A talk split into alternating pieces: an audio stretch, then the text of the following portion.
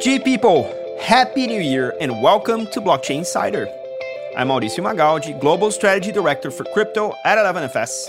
This is episode 178, and I'm joined by my amazing co host, Cuy Sheffield, Head of Crypto at Visa. Happy New Year, Cuy. How are you doing? I'm doing fantastic. 2023 is going to be a good year. I'm I'm feeling good. I'm excited to get the show, you know, back up and uh, hopefully it'll be very different than 2022, but we'll we'll get into that today. Absolutely. This is an inside show, so we want to kick off the new year by talking about what the future of 2023 might hold for us in crypto. Um, a lot happened in 2022. Can we expect the same or even more from 2023? Well, so to the listeners, join us while we talk through what we think will happen with regulations, DeFi, NFTs, and so much more. Will this be a pivotal year for crypto? So let's allow us to speculate. Before we dive in, just as a reminder, the views or opinions of our panel are their own and don't necessarily reflect those of the companies that they are representing. And as always, nothing we say should be taken as tax, financial, or legal advice. So do your own research. Continue listening to hear our predictions as well as maybe hear some of your own to get featured. Let's get started. So, to kick it off, we want to take a look at our 22 predictions. So, the show we did earlier last year and see what your mood, the audience mood, is for 2023. So, last year, our biggest predictions were, and I'm going to go through this growth of fintechs into the crypto ecosystem um, what role uh, open banking would have. Uh, we ask, are banking cards still going to be a thing? That was one. The second one was regulators. Did regulators skew the momentum in crypto in 22? The next one was one chain to rule them all. And the big question was, was Jack Dorsey right to double down on Bitcoin? For NFTs, the next item was, did the NFT hype you know, did it continue or did it die? Did NFTs finally enter the mainstream?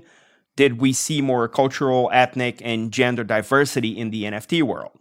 And the last item was Web3 and the metaverse.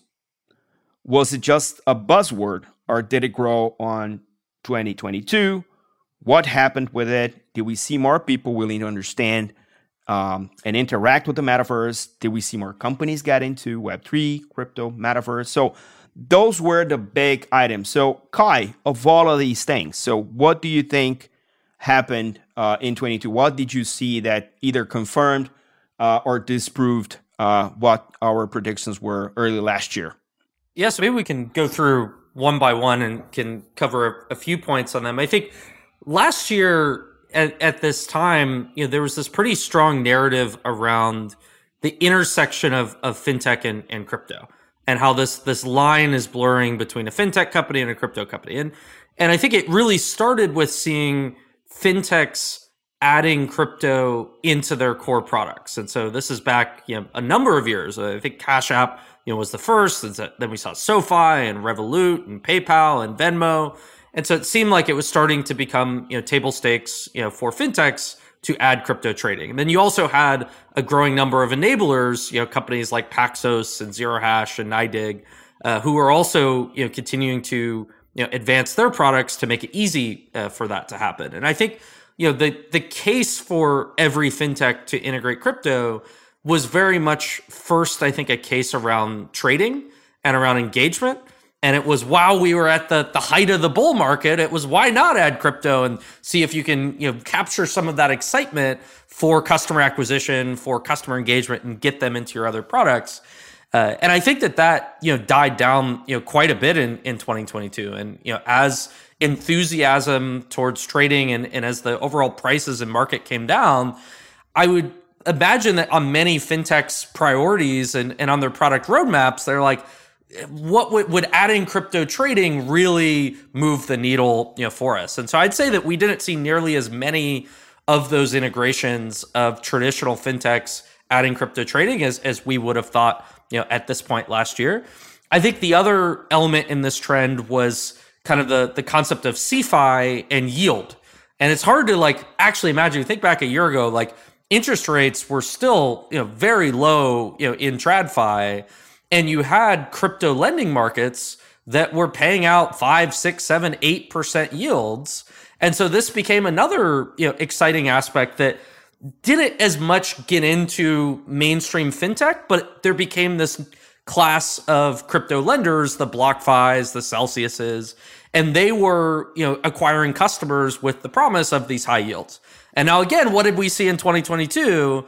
Yeah, I think the the combination of the macro environment, the combination of you know poor risk management and and defaults and, and many of the things that have blown up, and that's no longer a, a market. You know, if you say today, right now in 2023, what are CeFi yields looking like? How many consumers are are trusting, you know, having funds that are you know earning yield based upon some of these uh, the the CeFi products?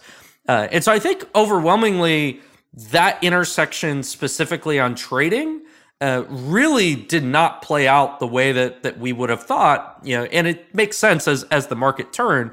I think the interesting question is going to be: Will that intersection end up happening more around payments than it does around trading. And will fintech say, okay, well, maybe there's some interesting things with stablecoins that we'll focus on rather than just we want to add Bitcoin, we want to add, you know, CeFi yields and, and other things like that. So curious your, your thoughts on that that first bucket, Mauricio. Yeah, no, I, I fully agree. I think the the role of crypto in fintech during 22 was largely integrating as a new payment rail, right? Uh, the work you guys are doing with Visa is obvious. Stripe has moved the needle a lot in actually bringing um, USDC payment rails on Polygon to over 4 billion people now can be paid using that construct. Uh, we're seeing the um, emergence of Lightning Network in the Bitcoin world to become um, ever more present. So I think if we look into the convergence of fintech and crypto during the year, I think that is probably payments is probably something that has kind of found its place and obviously we're going to see much more development on this uh, going forward because one of the questions we uh, asked ourselves early on was are banking cards still going to be a thing the answer is yes because these are various modalities of payments we don't necessarily need to replace one for the other. We need optionality. And I think that's what we're seeing uh, emerge with uh, crypto as payment rails becoming a thing of an infrastructure. And again, it's not it's not something that you would maybe see a retail user uh, actually concerned about.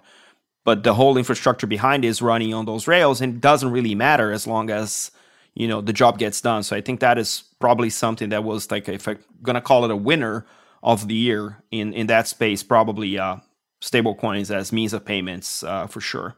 Yeah, and and I gather like we haven't seen a slowdown in the interest and demand for crypto companies you know, across different stages uh, to look at issuing cards and you know offering more traditional payment products. And I think it it makes sense you know, as you have this this uh, momentum away from speculation and towards utility you know how do you make sure that your product you know can be useful and, and can expand into other use cases when volatility is is incredibly low you know prices you know, have not moved there, there's just not this excitement for trading as the only reason to to be in crypto and so i think it makes sense companies in the space are looking at can stablecoins and, and payments you know become a, a another product and, and vertical for them yeah, absolutely.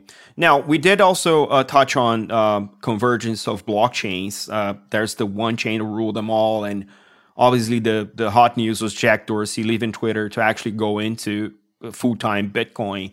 Um, and we have yet to see how the landscape for layer ones and layer twos is going to settle. Uh, I don't think this is at all defined, and 2000, uh, 2022 did not help in that regard. We did have some major milestones in some of the most important uh, blockchains, like the merge uh, for Ethereum.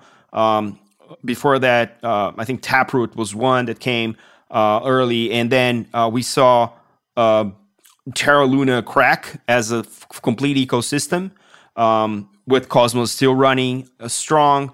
And obviously, if I would take a blockchain as the clear winner for the year, I would say Polygon because the work that they are doing bringing brands into Web3 is remarkable. Uh, you can argue that they're buying their way into some of these things. I wouldn't dispute that. But the beauty of the game is that they were very well capitalized early in the year. And then they pushed through the year doing a lot of building with brands that weren't familiar with the space and now are all in. Um, what do you reckon on the landscape for various layers on on different blockchains, uh, Cuy? Yeah, so if if I recall, coming into the year, uh, there was a, a, growing narrative around alternative layer ones, uh, and you know we kind of had seen the first new blockchains emerging that were you know fast and cheap, uh, and so whether that was uh, Solana, whether that was Avalanche. Uh, Binance uh, chain, whether it was you know, the Terra Luna you know, ecosystem, uh, and so I think it was was very much you know uh, pretty widespread. You you had different camps with very strong beliefs. You had a lot of investment in this alt you know layer one you know, thesis, and and I think part of it was born out of a Ethereum's too expensive. You know, it's it's too slow, and like we've kind of seen this, and in a bull market, like when when gas fees were going to, to twenty dollars and to forty dollars, I think overall objectively, it was a very good year for Ethereum. And the fact that Ethereum executed the merge, which is just an incredible technological achievement that I think many people you know, would not have been surprised and, and were expecting it to continue to get delayed and pushed out. And it kind of became this thing of, oh, yeah, someday Ethereum will do it. The fact that they did it and that it worked, I think definitely brought more of a center of gravity back to the Ethereum ecosystem, as well as you know when you're in a, a, a bear market and activity goes down, you know gas fees, you know, not directly as a result of the merge, but no longer became this thing that that everyone was focused on. I think Polygon uh, had a, a, fantastic year on the, the business development side and, and being able to attract brands and kind of become that you know alternative layer one to some extent uh, that was able to to capture you know, a lot of the interest on on faster and, and cheaper.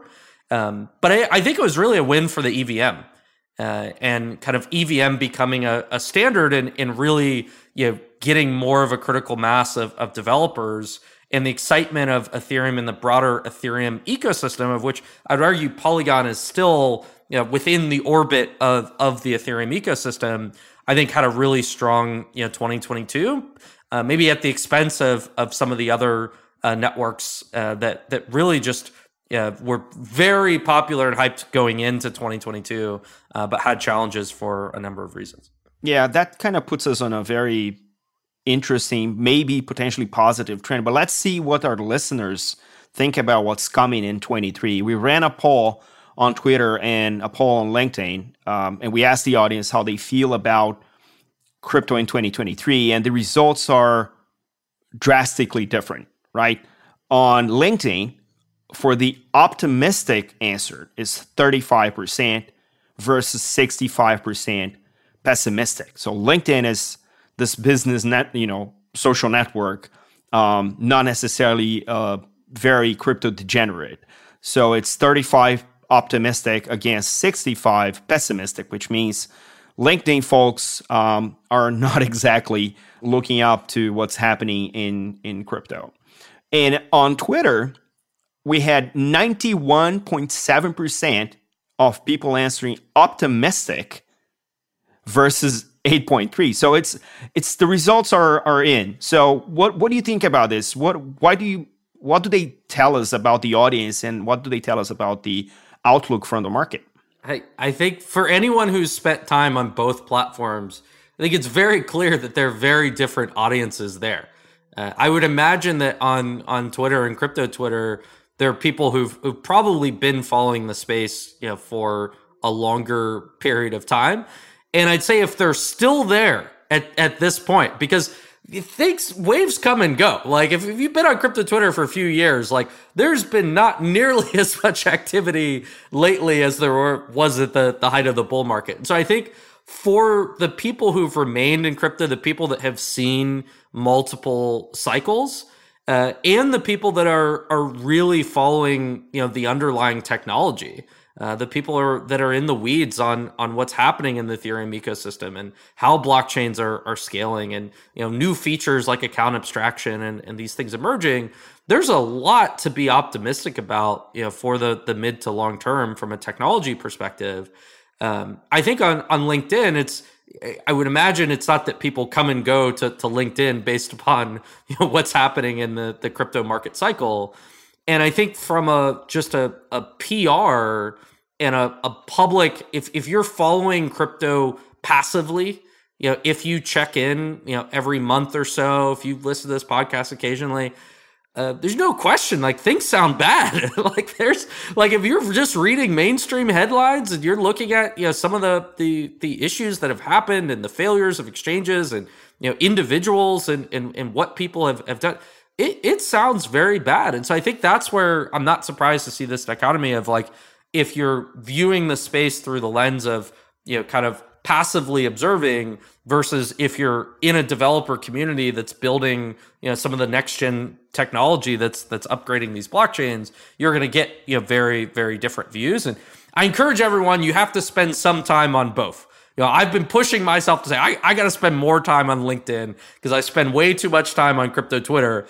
I would also say for the folks on linkedin find some good follows of people on crypto twitter. Follow 11fs yeah follow the blockchain insider and like there there's a value in understanding the intersection between the two. I I really like the audience on LinkedIn for one particular reason. I think innovation is a combination of creativity and skepticism. And the skeptics on LinkedIn make me want to study more. So I know it's just bringing more work onto myself but I think it's really important for us to address those um, those points uh, from the crypto skeptics because if we can turn a skeptic into a believer, they will be adamant that these things solve the problems that they're seeing.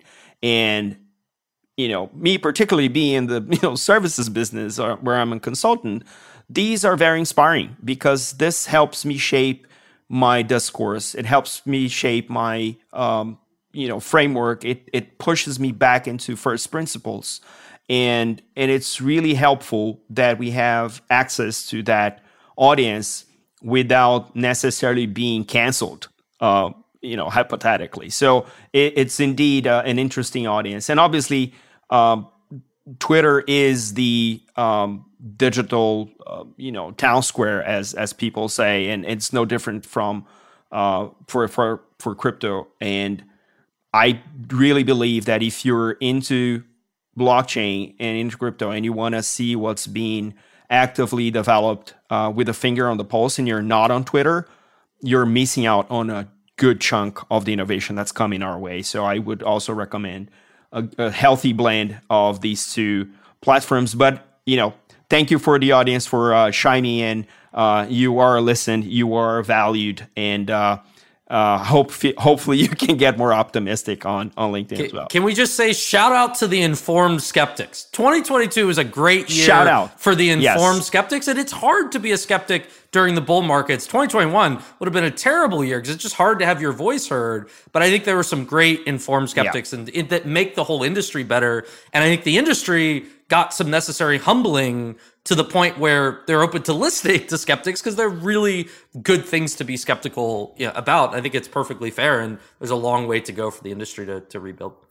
We have, yeah, we have a lot to learn about ourselves by having that external lenses, uh, you know, shining the light on us. But absolutely. So that turns us into the next section, which is we're going to look into some of the things that we think are solid predictions for the year that is starting. So I'm going to go one, and we can go into each one, and we will we'll go from there. The number one prediction we pulled in was um, how will regulators deal with centralized crypto players, and what are the key areas regulators will focus on? So this is a this is a big one for me, particularly. I've been working in, with the mind of how can regulators benefit from a decentralized infrastructure, which forces them to change the frameworks that they apply because the paradigm is no longer centralized, it's decentralized. Right. So, what are your initial thoughts on this? Because it's not only how we regulate, it's also how we prevent fraud, which was a big theme in 22. How do we educate people to better use the infrastructure that's right now available to them? And how we as an industry improve the UX that will let that happen. What are your thoughts around this, uh, Cuy? So I think the the first theme for me is is I would expect to see increasing scrutiny on centralized exchanges and not just from regulators but from market participants uh, from end consumers uh, and from just market observers and i think this is kind of what we've started to see over, over the past few months is a lot of uh, new tools being built to really follow and track uh, exchange you know addresses and, and exchange wallets. And so i think that's the first step of you know we went from a time where it was just everyone would just trust to just say oh okay this this exchange is, is fine. I like the brand. I like the ceo now we're seeing real like activity following everything that exchanges do on chain. And i think that that's a, a good first step that that's you know productive for the space. I think the question is where is this line between the you know amateur kind of Twitter account that's following and, and doing on-chain sleuthing and looking at oh wait these cold wallets don't look right and what were these transactions towards what should be you know the guidance and, and the rules that that regulators require you know for these these exchanges. And and I think it's it's it's such a complicated area even areas like like proof of reserves which I think uh, it, it's been productive to see that become you know, more of a, a conversation, there's still a lot of questions around what are the right standards for it? Like how do auditors manage it? How do you know like what the true liabilities are and so i think a, a lot of these things my my first expectation is it's not that there's going to be clear action that all of a sudden like these new rules come in place. I think that there's going to be significant scrutiny in terms of monitoring and watching. And my hope is that you know, we all as an industry and both the public and the private sector take the time to figure out, you know, what should new rules be that can prevent things like this uh, from happening before. And in in the meantime, I, I, think you'll see continued interest in you know self custody and self custodial uh, products, uh, particularly for institutions. You know, the idea of, of institutions, you know, trading across you know many different exchanges and having exposure using an exchange as a custodian versus being able to separate custodians, you know, from trading platforms and have market structure that looks more like traditional uh, asset classes. I, I, think that's another trend that that we'll see as well. And so uh, I think it's easy for you know, a lot of people to say, okay, bad things happen. Immediately, the hammer's going to come down. There's going to be legislation that we all. And you realize how hard it is for people to agree on like what are the right rules to put in place, and it takes time for that to play out. Uh, but I think that the the increased scrutiny is is really the first step, and it's it's what you know the industry needs to to try and prevent you know things like this from happening. Yeah, no, I, I think I agree, and and I would add another thing that I think is going to start to become standard in the industry is more collaboration between the regulators, the agencies, and the crypto companies that are in this space because there is very little that they can do as regulators to enforce some of these things without actual cooperation and coming up with things that actually work. Um, and I think it will start in specific jurisdictions. But if this is to become something that is valid uh, and would prevent regulatory arbitrage, it will have to come to a point where this is also a global collaboration. So um, I think collaboration is is going to dictate uh, how much can be done for enforcement and and for um, actually adoption of those standards. Uh, otherwise, it's it's really easy for crypto companies or crypto products just to lift and shift and go do something somewhere else where it's easier to manage things. And that's what we need to avoid if we are to have at some point a level playing field for everyone that wants to participate, uh, be it a company, be it an individual, uh, or regulator or crypto native. So I think this is a potential trend, and uh, and hopefully not the only, but one of the strong things we're going to see throughout the year. Um, number two, um, progressive regulators exploring uh, more of DeFi. We'll we'll we'll have DeFi sandboxes uh, becoming this thing, and, and, the reason why this came up as a prediction is uh, the the uh, recent progress in Singapore with the MAS participating in a DeFi, in a regulated DeFi pilot with DBS, um, SBI, and uh, JP Morgan in doing a um, FX on chain FX um, transaction with tokenized deposits and a bond trading uh, using Web3 credentials for identity. And what happened there is, and is this an indication of what's coming in terms of how regulators are going to explore these new avenues with the incumbents? What what is your thought about this? Yeah, so so first, I think the the Project Guardian initiative that you referred to in, in Singapore is one of the most interesting things that happened during 2022 in terms of a, a big step of large institutions, large banks like JPM working with a central bank and actually using, you know, it was the on the Polygon, you know, blockchain using a, I think a fork of of Aave. And I think that we've seen now some of the core DeFi protocols have, have become hardened over time. And through this this market turmoil, things like Uniswap and Aave and Compound, they've continued to work, and I, I, would argue they've continued to work, you know, fairly well. And so I think there's there's growing confidence and interest in them as you know real innovations uh, that could be adopted within you know TradFi the challenges today, you know, right now the only you know assets that are are really being used of them have been you know speculative you know tokens, and the use case it's it's getting a loan so that you can you know buy more ETH and go long on ETH. Um, and so I think that there's there's going to be a lot of activity you know from you know traditional financial institutions uh, trying to figure out can you use these protocols but with you know real world assets. And one of the biggest unlocks is can you actually bring some form of uh, identity and, and attestations of KYC into them? And until that happens, you know, you're not going to see you know a lot of of, of TradFi institutions experimenting. Uh, but I think it's it's definitely a trend that it's it's going to take a, a long time to to play out.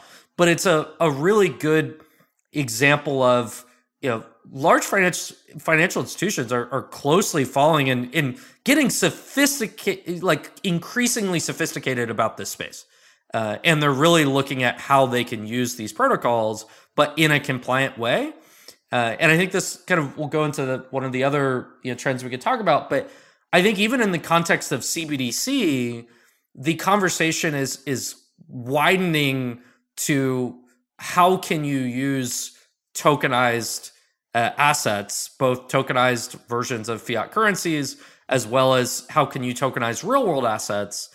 And to me, that's there are more innovative things that you can do there than just you know try and create a digital version of cash for someone to buy their coffee, which isn't as much a problem that hasn't already been solved. Uh, and so I'd expect to see banks and central banks kind of really exploring institutional DeFi um, and I, I don't think 2023 you're you're going to see like large scale commercial deployments, but I think you're going to see this kind of steady build of momentum with more pilots, more proof of concepts, more experiments, particularly with identity. Uh, and we could be at the point where 2024, 2025, I, I, think some of these things could actually you know materialize and, and become you know real real products. Yeah, I think I think the whole sandbox play uh, on the regulatory environment is a it's really a smart way of actually fostering innovation. And not every bank is JP Morgan that has like that big cash cannon to actually invest in some of these things. But if you have a state sponsored or regulatory sponsored program that will allow some of these incumbents to actually, you know, take a dip and see how these things play out with uh, what they know and what they don't know and learn a little bit together and bring that knowledge uh, into the regulated space I think it helps push the needle further and accelerate towards you know two to five year adoption of some of these things to their own benefit. Because I mean, DeFi lending is as as the IMF uh, mentioned in one of those reports last year, is the most uh, marginally efficient operation on lending in the, in the space. So everyone gains from it. The banks gain from it, the regulators do, and obviously the customers with with with better rates. So I, I I'm definitely looking forward to seeing more of that exploration on DeFi. Number three, more use cases for NFTs. So we saw a bunch of PFPs in the last couple of years. Uh, obviously, uh, there is a lot of uh, talk about the pushback from the gaming industry, you know, to avoid using uh, NFTs to mark the digital assets there.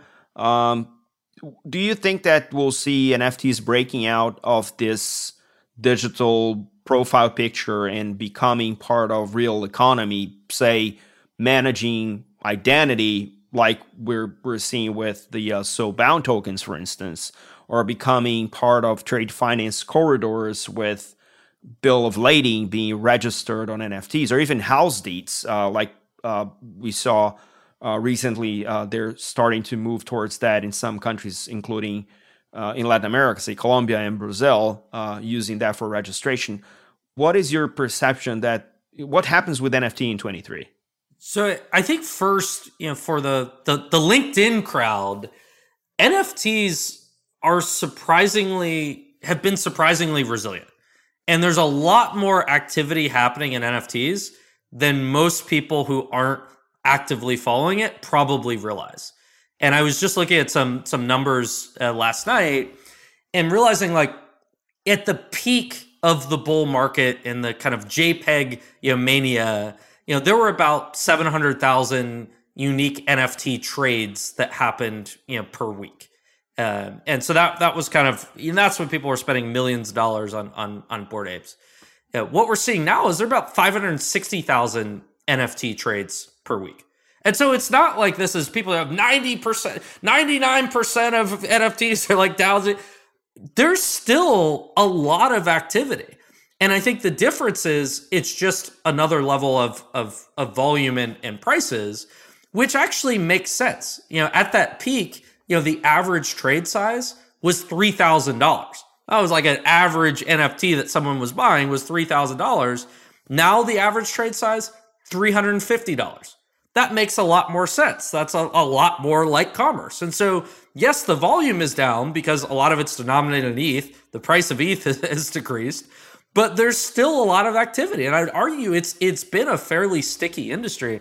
I, I think the other area we've seen is this shift to, to cheaper networks like polygon that we mentioned earlier. You know we are looking at the addresses that have owned on polygon that have owned an nft are up 500% you know in 2022 and so now there's over estimated 20 million unique addresses on polygon that own an nft you know, Reddit alone, I think, is at five or six million right now. And so that's starting to become a, a real customer base. And and that's a faster, cheaper network that, you know, NFTs really at scale did not exist on, you know, in 2021. And then we see it's getting easier to create NFTs. And so if we look at wallets that have actually deployed an NFT contract, uh, so this could be, you know, an individual artist. This could be a project. It's actually going through and deploying, writing a smart contract, ERC 721, and and deploying it. And in 2021, there are only about 15,000 wallets that deployed an NFT contract. In 2022, there were 60,000. And so we've seen artists actually moving from, you know, if you mint an NFT through OpenSea, it's like the OpenSea storefront contract. So that's one Versus if you go through Manifold, you have artists that are actually owning their own contract and learning to go through and deploy their own contract, which is another big trend that we're seeing. And so I think first, like just the fact that there's still a lot of activity uh, is is something that's worth watching. You know, considering everything else around in crypto just not happening. I I think before we get to non-commerce, uh, non-culture use cases, real utility in the sense of you know property deeds. I think I think we're still several years away from that. I think there's a lot of room to run on commerce, gaming, avatars, and and PFPs. I think the difference will be, as well as loyalty programs, the difference will be do consumers explicitly know that they're holding an NFT? And what does the wallet infrastructure look like? And so I think it'll be less everyone is downloading MetaMask and getting sophisticated you know, around how to actually you know, trade these, and more that you'll see solutions like Web3 Auth that are you know integrated into existing apps that then enable a merchant to offer some NFT you know related product, and that might not be worth hundreds or thousands of dollars, but it could just be a cool membership card that makes a customer feel special. And I feel like we forget about like one of the value propositions and, and things that's really unique is how do you bring some type of consumer delight? And in what ways does crypto bring consumer delight? Other than number going up in a bull market, which is a kind of a different type of delight, like there haven't really been that many. And NFTs are the first time where like you could show a cool visual thing to a consumer that they own, whether it's a game item or a loyalty card, that might make them feel more special. And if they feel a little more special, maybe they're more likely to purchase. Maybe there is some benefit that they get from it. Um, and so I, I think there's going to be continued experimentation. You know, brands both on the apparel side following Nike's lead, on the loyalty side following Starbucks lead, um, and on the avatar side following Reddit's lead. And then the last thing I'll say is like people don't realize like Instagram is doing NFT sales. Instagram did an NFT sale on Saturday. It sold out in 11 seconds. Like there is activity happening in some of these small pockets that I think we'll continue to see experiments that you know has a lot of room to run you know in 2023 independent upon you know what the market cycle is a lot of times because it's shifting to cards and to fiat and not you know people having to buy ETH before they buy an NFT. I was yeah I was to go into that because I think uh, if I can look to 22 and look at what um, MoonPay did to facilitate NFTs uh, across the board. I think that's one thing to really propel is the ease of use. Like we're talking about UX, hundred percent is the the challenge of buying an NFT is having to go through these hoops to get the wallet, you know, funded and then go do that. MoonPay just crossed all of that with with a with a better user experience all in all, which I think will propel the continuation of all of these uh, traditional, if I can say that, for NFTs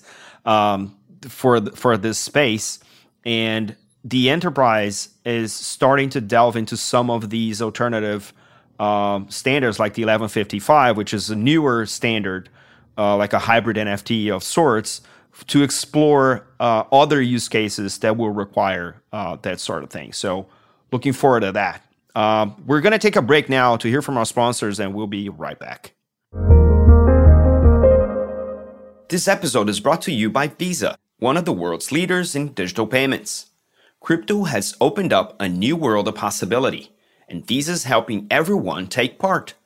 Visa enables commerce across their network and crypto networks through solutions like FinTech Fast Track, a quick and easy way for crypto innovators to issue payment credentials. Join us in this new money movement.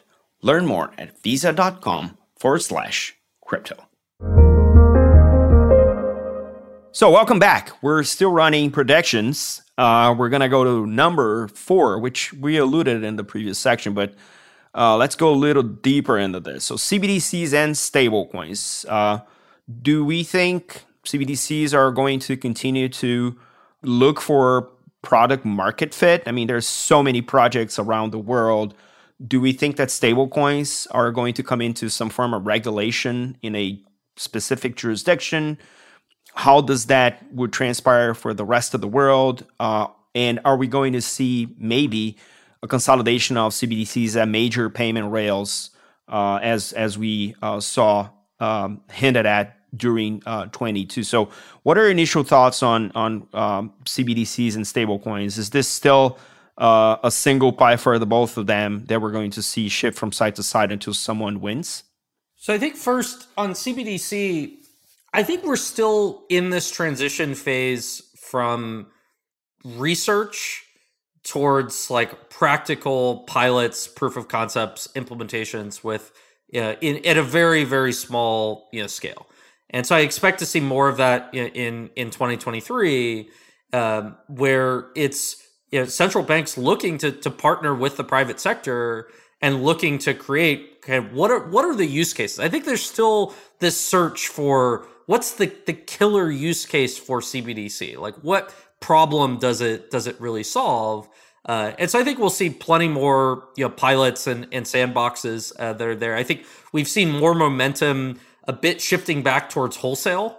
Uh, I think that we saw a lot of interest in, in retail, and then you know, I think as central banks got into it, there there were a lot of challenges and unanswered questions, and wholesale in, in a way can be kind of a a, a lower hurdle uh, in terms of not changing, you know, not as big of a structural change, but more of how do you leverage distributed ledgers and blockchains and and have you know more advanced technology around bank to bank payments uh, more experiments around you know cross border, and as we mentioned before, you know things like permissioned you know DeFi.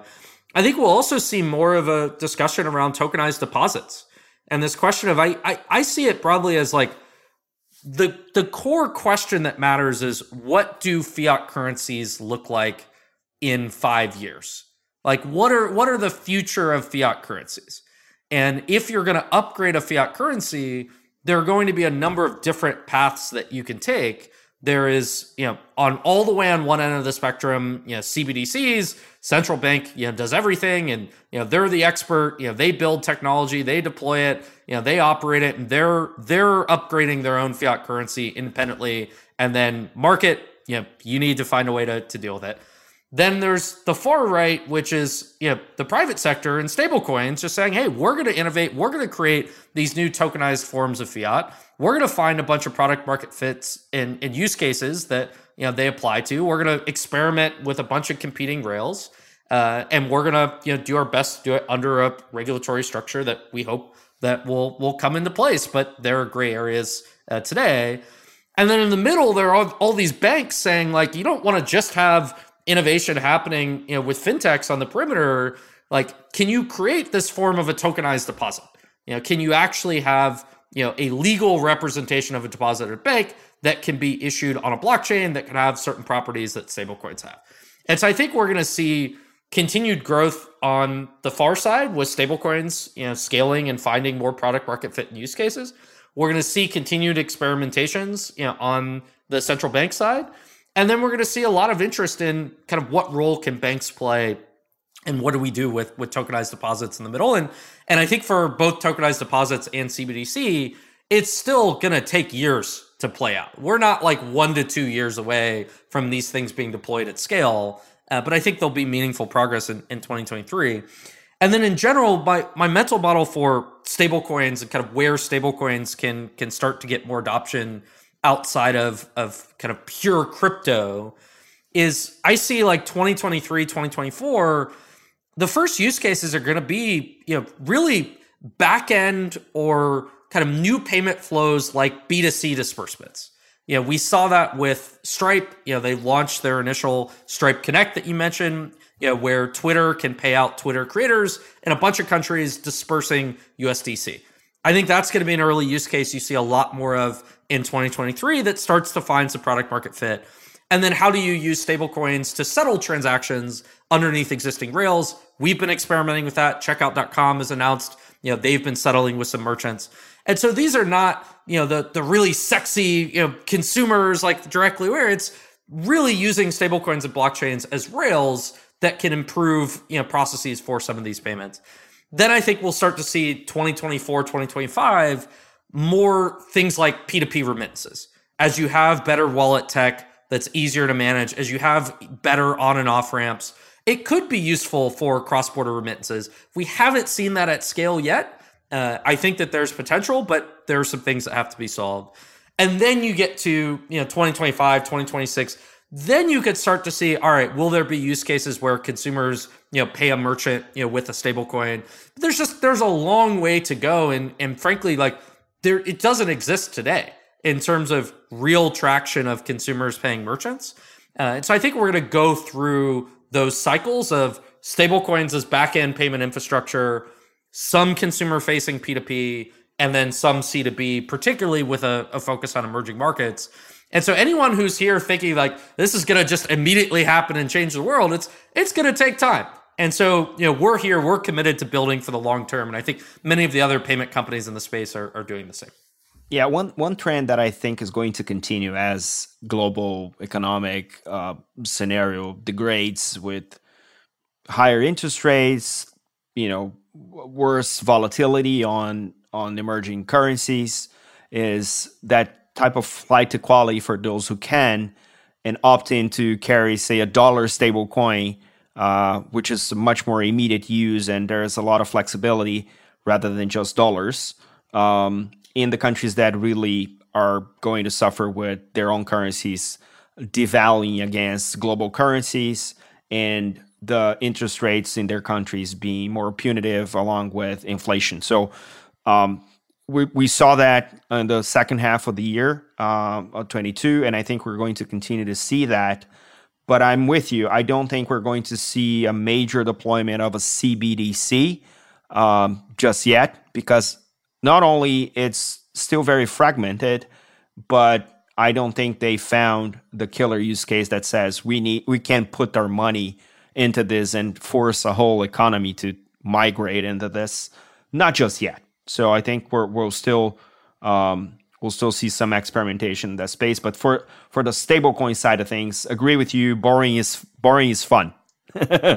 borrowing is fun. We're going to see more infrastructure being around stablecoins. As they get more popular, they will probably also be more regulated. Um, Circle last year, I think, applied for a charter license in the US. Uh, and that's probably going to start to speak uh, closer about um, tokenized deposits, especially coming from some of the top companies in the space uh, in the stable coins, which is which is Circle. We'll see.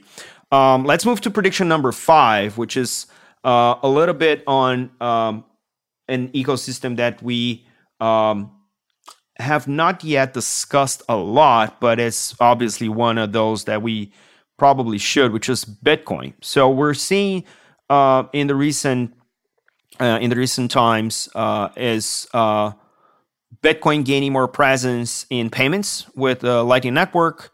Uh, we we also saw uh, some of the big names in Web two, David Marcus coming out of uh, Meta to actually start Lightspark, which is building on top of Lightning Network, um, real world utility, as as they want to call it. We have also RSK, we have Stacks. There's a whole bunch of uh, new, and I want to call layer two, programmable layer twos on Bitcoin that use Bitcoin as the settlement layer. Um, and this is a promise that has not yet been fulfilled by Bitcoin at large. What do you think we can expect from the Bitcoin uh, ecosystem in that end? I mean, I know there's the whole discussion about, you know, the prices and everything, but I, I think that if if Bitcoin really wants to be that ecosystem that becomes the money of the future, there's got to be more utility coming out of that ecosystem for everyone to build upon. What are your thoughts on this? It's a great question. So I, I have not followed it super closely, and so I'm I'm by no means an, an expert on the latest uh, things happening in the Bitcoin ecosystem. So I'd say Lightning. There's no question Lightning is is an interesting technology, um, and it seems to be working you know fairly well in terms of you know you can make Lightning payments you know that are are fast and and cheap. Uh, I think I think just the question is does it move beyond you know some niche use cases. And so we've seen products like Strike uh, that has you know enabled you know lightning tips on on Twitter. Uh, part of the, the, the challenge is you know compared to other you know, layer one you know blockchains, you can't really see what what the volume is. Were people using that on Twitter? I, I think that's the open question of like I, I I tried it out once. I was like, this is cool. Like I could send someone like a, a few Sats, but I I never used it again. Uh, and so I think that's that's kind of the challenge that that some of the use cases for Lightning has is that like it works, but we haven't seen a critical mass of consumers. And, and I think part part of the question is, are these going to be consumers that are explicitly holding Bitcoin and they've adopted Bitcoin, they believe in Bitcoin, you know, they want to use Bitcoin as a store of value, um, or maybe you know they're in a country that has has decided to adopt Bitcoin as legal tender and then Lightning becomes a payment network by which they're spending Bitcoin? Or is Lightning a, a back end money movement technology, which I, I think some of the latest work that Strike has done has been, you know, you can hold fiat and then they'll convert your fiat you know, into Bitcoin over Lightning, send it over Lightning, and then convert it back. Then you have multiple hops, multiple conversions. There's some challenges around that. And so I, I think it's still very much in, in a period of, of discovery. I, I haven't seen like scaled use cases, you know, of Lightning yet, but I, I, I wouldn't count it out. I, I think it's just the, the question is how will it compete with stablecoins running on top of, of next gen layer twos? And you know, will there be a, a stablecoin that that happens on on Lightning? Yeah, I know that there's been some protocol you know, improvements that could enable that. And so I, I think that there there are interesting things you know happening from the technology side, but we're still waiting to see what what gets adopted. And then you know for Bitcoin outside of Lightning, it seems to be it's it's it's really more of like a, a political or a geopolitical uh, question around you know what other governments and states do and um, you know, do you know, we saw the Central African Republic uh, in 2022 lean in and, and start to adopt Bitcoin. Will other states uh, do that? Um, but I guess my, my own personal, I've I've been more excited by you know some of the activities in in the technologies and, and innovation in the Ethereum ecosystem. Uh, more optimistic around DeFi and and some of the payment use cases that are emerging there then you know lightning I, I think has has just has less functionality than than some of the other you know networks do. And and the question is what how does it ultimately win over use cases that you know you could theoretically do on an ethereum zk rollup layer 2 love it. Yeah i'm i'm i'm still studying and researching but i think uh, to honor the uh, to fulfill the mission i think it, it will have to see more coming out of more innovation coming out of that ecosystem uh, to fulfill that mission. So fingers crossed. Uh, we did have a prediction number six here that we're not gonna talk about. Uh, well, you guys are gonna have to wait for for the next uh, piece of content on this. But uh, yeah, uh, that kind of wraps up today's discussion. Uh, however, uh, we'd like to keep this going and continue the conversation over on our socials. If you haven't let us know already, we'd love to hear what predictions you have for crypto in 2023 and why. So, thank you all uh, to our listeners for joining us. Uh, Cuy, where can people find more about you and what you're doing? On Twitter at Cuy Sheffield, and potentially more often on LinkedIn in in 2023. We'll we'll see if I can follow through with that. Uh, and visa.com slash crypto. Love it. You guys can find me on 0x Mauricio on Twitter 11fs.com, and Mauricio Magaldi on LinkedIn. So thanks for listening. If you like what you heard, subscribe to our podcast so you never miss an episode. This year, we have so much in the works, and we're starting off with a bank. Starting Wednesday, January 18th, we're launching a new series over on our sister podcast, FinTech Insider, in collaboration with Visa. Tune in on Wednesday for our very first episode of FinTech Insider Focus where we'll be taking a deep dive into the global potential of open finance. We put together a panel of experts to really dig into the question Can open finance ever be truly global? So be sure not to miss it out. If you can't wait until then, or the next episode of Blockchain Insider, take a look at the many, many previous episodes and get yourself properly immersed in the world of crypto. And if you really love it, please leave us a review. It helps us make it better and helps other people find the show. As always, if you want to join the conversation, find us on social media. Just search for 11FS or Blockchain Insider or email us at podcasts at 11fs.com. This is all for today. Stay rare, stay weird. LFG.